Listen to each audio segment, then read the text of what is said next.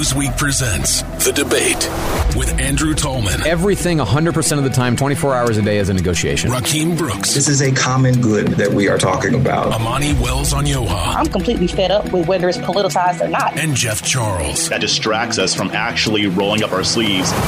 The Debate starts now. Okay, so when I was thinking about a topic for this week, I'm, I, it was hard for me to choose because I, I wanted to do one that was a little bit more fun, but this one came across and I wrote about it, and it's it's a very serious issue, and it has to do with the the rate of overdose deaths from drugs, specifically from fentanyl, that have been happening over the past few years. Uh, you might know that uh, last year, I believe we had about 120,000 overdose deaths, 66% of which were due to fentanyl. Now, uh, most people, I mean, it, it's kind of assumed that a large number of the people who died from fentanyl didn't know that they were taking it because fentanyl, especially fentanyl that comes from over the southern border, gets laced into street drugs like heroin, methamphetamine, even marijuana. But there was a new study that came out from the New York University School of Global Public Health they did a study of specifically New Yorkers. And this is kind of a, a, microcosm of what I think is really going on nationwide. It found that more than 80% of New Yorkers who injected drugs tested positive for fentanyl, but only 18% of that number intentionally used fentanyl. Um, now, this was published in the International Drug Journal of Drug Policy, but this illustrates an even darker picture of what's going on, and especially when it comes to fentanyl that's being trafficked over the southern border. It basically means that Americans are being murdered, they're being poisoned because they're taking a deadly substance without knowing it. So, to me, it's, it's, it's what's the solution? I mean, uh, as usual, my, my, solution is probably way more radical than than what most people would, would go for. But I mean, the, the war on drugs has been an absolute abysmal failure since its inception. It has been used to target uh, certain populations, black and brown specifically, and it's also ruined the, the lives of, of, a lot of white families and black families and, and American families. And it hasn't worked. So to me, my solution is more to decriminalizing these drugs and even though I don't really like regulations, I live in reality and I know that the government would have to regulate it to, to make sure that, you know, it's not crazy. And if they were to do so in a way that didn't create another black market, then that would be much better than what we have right now. It would it wouldn't destroy the cartels that are shipping these drugs over the border, but it would greatly dampen their ability to continue murdering Americans. Now, again, I, I know you guys probably won't want to go as far as I do, but we have to think of other solutions because this war on drugs is not working. And I, I don't believe that the government should be throwing people in cages for something that they choose to put in their bodies. And in this case, it is murder. So it is their, their job to protect our rights. So I'm going to go to Andrew. What, what do you think?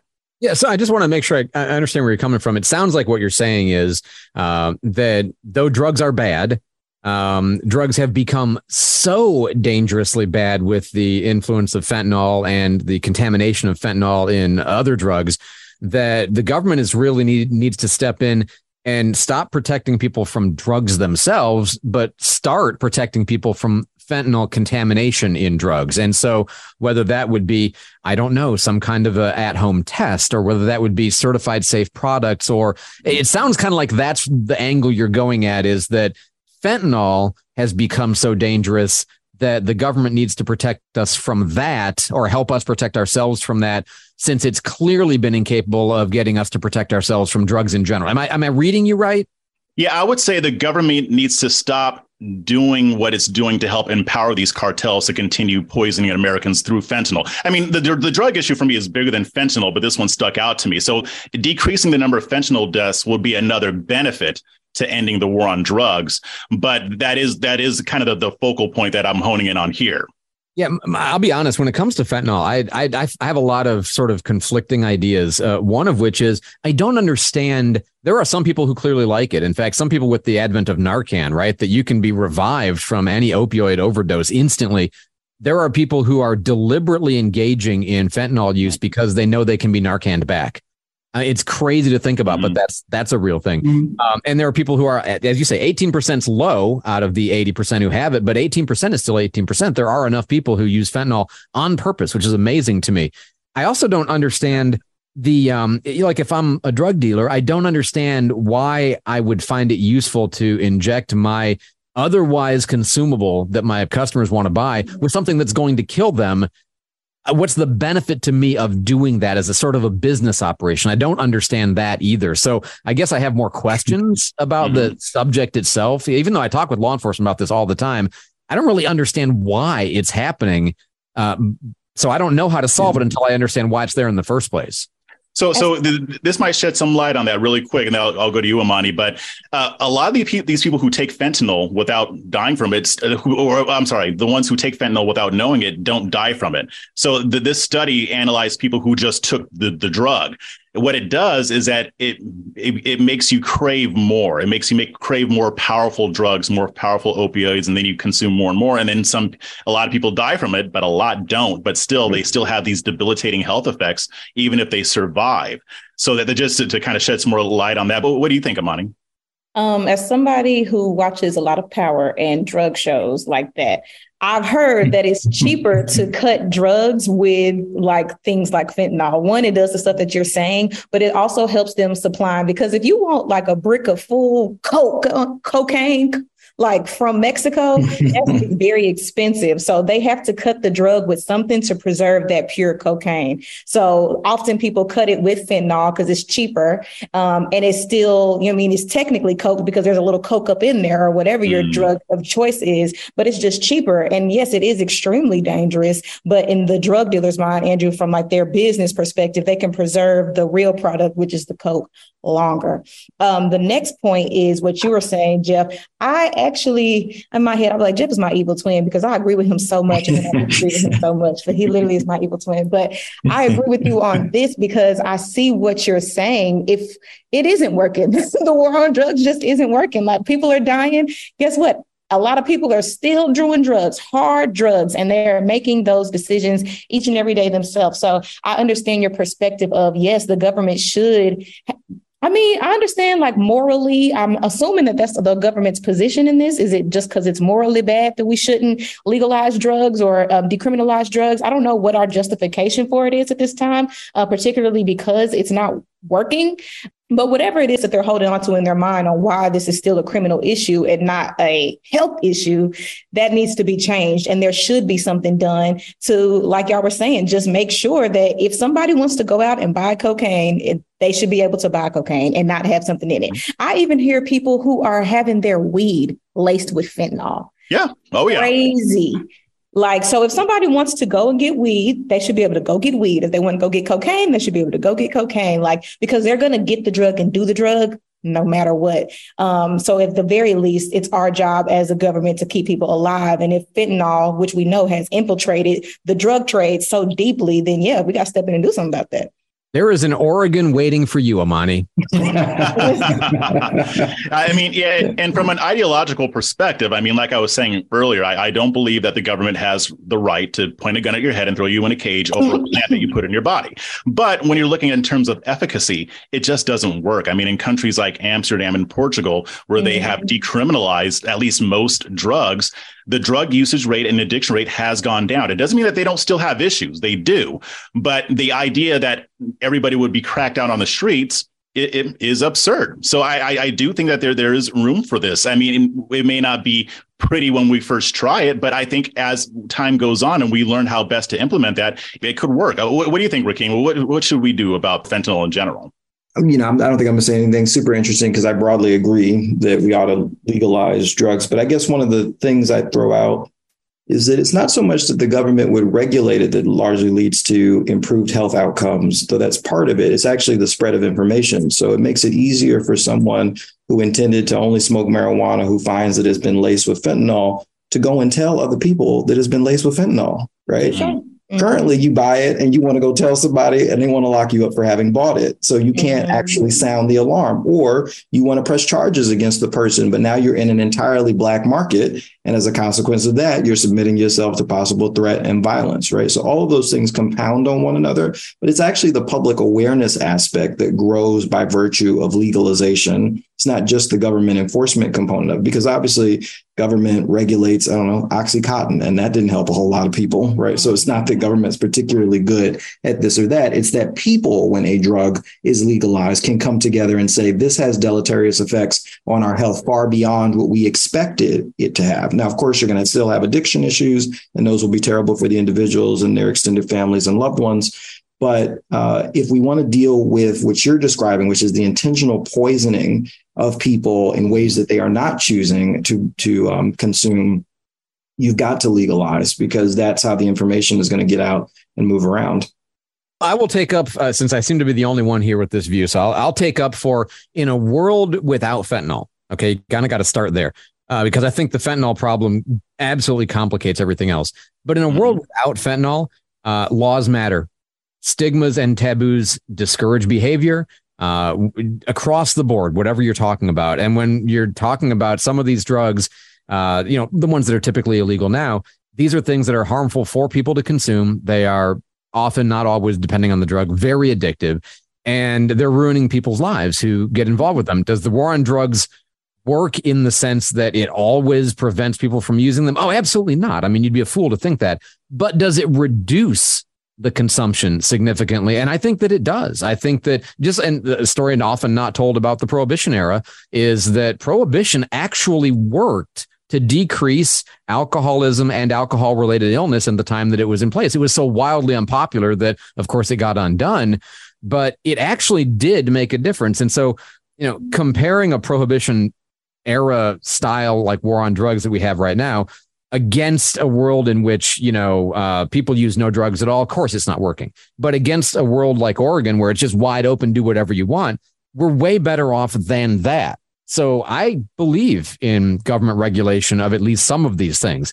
Add fentanyl into the mix and it absolutely complicates these problems because now mm-hmm. it starts to look like you know the government might have more interest in saving people from the fentanyl than they do in saving people from the heroin or the cocaine or the marijuana that's a good point, Andrew. And that's actually kind of how I used to feel about the drug issue, too. But to me, I, I, believe that, you know, having laws that lock people up for taking a plant or taking a drug it makes society worse from where I sit. I mean, it's it's if you want to, you know, drink Hennessy or drink whatever, I shouldn't be sending men with guns and badges to lock you up. I believe that it is immoral to do that, especially if, it, if it's a victimless crime.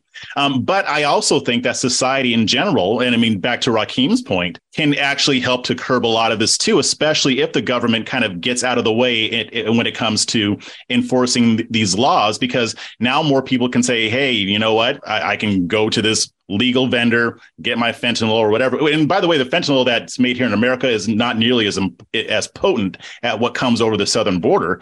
Then I think that can make for a safer society while also preserving liberty and actually having and having uh, solutions. Because, like I was saying, even in countries where they have decriminalized a lot of these drugs, the drug addiction rate went down. So um, I was yeah. going to share an example, Andrew, and it's I think I also held your viewpoint, but it goes back to our earlier conversation about sometimes using law um, and a stick as opposed to just using, you know, sort of moral suasion of one kind or another. So I grew up in East Harlem in the 1990s, you know, like just come out of the crack epidemic. There was no more surefire way to ensure that I, as a child, never consumed any drug and basically still do not today, uh, than to have you walk past someone who is drug addicted on the street. Mm-hmm. I mean, you know, so many parts of our society are walled off from those things that we think the only way to protect ourselves is via law. But if you've actually experienced in a in a relatively sort of progressive legal environment where people are allowed to use on the streets, been to the streets of San Francisco where I clerked, right, and gone down to the Tenderloin, you walk through the Tenderloin for one day, and if anybody says to you, if you use drugs, let's it's not hundred percent, but this is in your possibility. This is in your option set afterwards most human beings who do not are not dealing with serious crisis of one kind or another are going to say to themselves, that's a chance too many. You know. I don't know what I'm about to introduce myself to, but I'd rather not it be that form, you know, that life. And um, so I actually think you end up with relatively probably low levels of usage when people experience the true impacts of deep addiction among folks, again, who have the capacity to make make good, authentic choices. There are plenty of folks who are under duress and for a variety of reasons get introduced to things. I mean, back to Jeff and Amani's point, the lacing of of drugs and not being able again to explain to folks what's happening in that uh, in that circumstance to me is a byproduct of a kind of covered market as opposed to um, opening it up and letting people see that here's where you could do it safely if you needed to do it or wanted to do it. And here are some of the results of doing it for too long or for an extended period of time, et cetera, just like alcoholism. But it's almost to your point, last point, maybe Andrew, on prohibition. So much of what drove prohibition was that women were being abused at home. Mm, right. So the right. privacy around what the drug does to people ultimately is um, I think drives a kind of reaction. And when we can publicize what's happening to folks, I don't know. I think you end up with better social policy outcomes. And I really quick, maybe, maybe, this is just personal experience, but since Rakim shared yours, I, I give you mine. As I think about like, you know, my parents taught me don't use drugs, but I grew up in an environment where Nancy Reagan also told me don't use drugs. And, you know, the movies they showed us at school told us not to use drugs. and at certain times at when I might have had an opportunity to do so, I also thought, well, geez, I don't want to go to jail. Like I really, really badly don't want to go to jail and ruin my life that way, aside from ruining my life with the drugs themselves. And so I never did. And I'm glad that I never did. Um, and I'm I'm appreciative of that. And so I was raised in an environment of prohibition that mm-hmm. I feel kept me safe from the harms I see afflicting other people like this. And now raising my boys, you know, I tell them don't use drugs. And I tell them, and also you'll go to jail if you do. And I, I'm terrified to think of a world in which they've gotten me telling them don't, but the world around them says, yeah, but it's legal, it's fine. And what that'll mean for them when they get to the age of majority. So that's where I think of the value of the taboo, stigma, law cooperating right. with the moral, cultural norms to share a message with a stick that has an effect on preventing people from making bad choices. I think the extremes that it can, drug use can go is a stick enough. Like, can't nothing in the world make me ever try meth. I've seen people on meth. I've seen what it does. Watch Breaking Bad. I've watched Breaking Bad. Like, there's nothing in the world that's going to make me, like you're saying, crack. I'm never going to smoke crack. I know what a, we hear crackhead. You don't want to be a crackhead. Like, so we have to have a little bit more faith in people and, and in society. There's going to be some people who have it in them to do drugs. Like, it just is what it is. There's some people who are addiction prone and it's a genetic thing. Sometimes a biological thing. It's, you know, there are some people who are just like that. And then there's other people who can be in rooms. You know, I've been, I've been to the club. I've walked in on them doing stuff in the bathroom. I'm like, y'all got it you know, I'm going to leave, but do you, boo? So there's going to be some people who can be around stuff and just be like, it's not in them to participate in, in that stuff. And then there are some people who, who are going to do it no matter what. So like you were saying, got to give people their freedom. Not everybody is going to be enticed by a drug. You know, it's not that cool looking. You know, and I think because I'm sympathetic to that position, Andrew, because that, that that's the way I felt. And it's like it almost feels like insecure to, to not have the power of the government to tell people not to do something that is dangerous for them. It, that's legitimate. You're you're right. But I've seen how it's made it worse, right? Because if you do do drugs or maybe you sell some weed, you get thrown in a cage, you get out, now you can't get a job, housing, uh, uh, uh, schooling. You might go, you're, you're going to go right back to doing what you were doing before. And we've seen the, these recidivism rates and they just go on and on. And it's just a vicious circle. And I'm in the same camp as Amani and Rakim. Like I've never done any hard drugs uh, because I've seen what it's done to family members, to mm-hmm. friends, and I, I mean, I just, I think that that's a deterrent enough. And also, I think when we when our answer is the government, we abdicate our own responsibility as a society and as a community. If we don't want people to do drugs, if we don't want our loved ones, then we need to come around them as a community, you know, churches, synagogues, mosques, whatever, to to help them understand and, and appreciate the the value of abstaining from from these dangerous drugs or or maybe using them in moderation or however you, however you choose to do it or if somebody does get addicted and they have problems. The government can't fix that. That's mm-hmm. up to mm-hmm. us to fix. That's up to us as a freedom loving society to take on that responsibility because with liberty does come responsibility to help these people get off of the addiction. And i believe that private organizations are much better at getting people out of their addictions than the government is. So i to me i just i, I understand where the government can play a part or it has played a part but i don't see that it's done more good than bad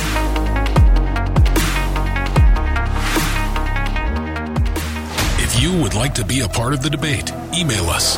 The debate at Newsweek.com.